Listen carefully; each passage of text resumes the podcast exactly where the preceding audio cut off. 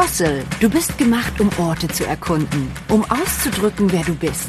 Du wurdest für dies gemacht, egal wohin du als nächstes gehst. Und Fossil wurde gemacht, um direkt bei dir zu sein. Wir stellen die Herbstkollektion vor. Hebe deinen Stil auf ein neues Niveau mit unserer zeitlosen, edlen Raquel-Uhr, gemacht, um den Tag zu ergreifen. Fossil, gemacht für dieses. Besuche fossil.de, um die vollständige Kollektion heute zu erkunden.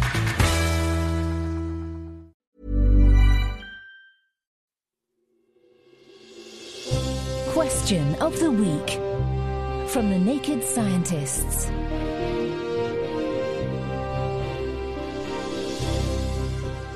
Hello and welcome to Question of the Week. This week we're answering a question sent in by listener Simon. He asks Regularly on my car wing mirrors, spiders' webs form. Because of their tiny size, are they well able to cope with my car doing 70 miles an hour, or do the, some of them get blown away? And when I remove the webs, are they replaced by spiders who are a permanent colony living near my car mirror? Thank you. Good question, Simon. It's a very common sight, certainly here in the UK, to come out to the car in the morning and find the wing mirrors decorated with spider webs. But what is it about the wing mirror that's so irresistible to these spiders? I asked the Honorary Secretary of the British Arachnological Society, Geoff Oxford. The wing mirror has a structure which is ideal for web spinning spiders. The wing mirror sticks out, so you have angles there so that you know the foundation of the web can be scaffolded on. And also, a wing mirror sticks out into the air as the car is driving along. And so there'll be a almost a dead area behind the wing mirror where the wind will be much reduced compared to if the spider was anywhere else on the car. So, wing mirrors are an excellent foundation and windbreak for the web. But what about the spider? How could it possibly survive such speeds? Well, the spider itself will not be in its web while the car is belting along at 70. The wing mirror housing has a lot of space in it. You've got the mirror itself, but the mirror itself has a gap round it so that you can adjust its gaze, as it were. And so the spider can get round the edge of the, the mirror itself and into the housing where there's plenty of room for it to set up home quite happily. There's a thought then. Your wing mirrors are most likely host to a spider or two. But the web itself isn't able to hide, so how does that fare? Silk is a remarkable substance. I mean, it, it's incredibly elastic, incredibly strong.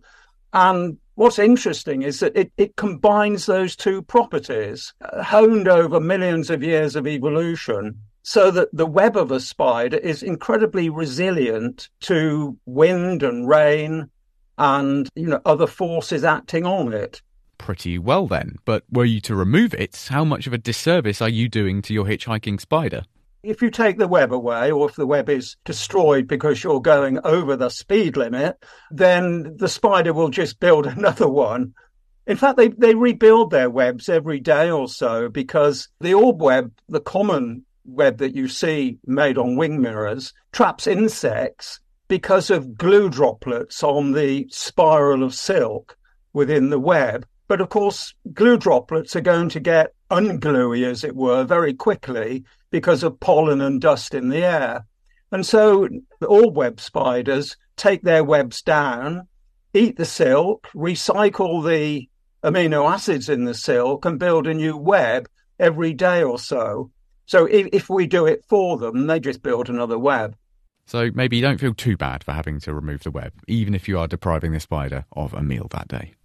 Thanks very much to Geoff Oxford for the answer and Simon for the question. Next time, we're answering this question from listener Bert. How do new species come about?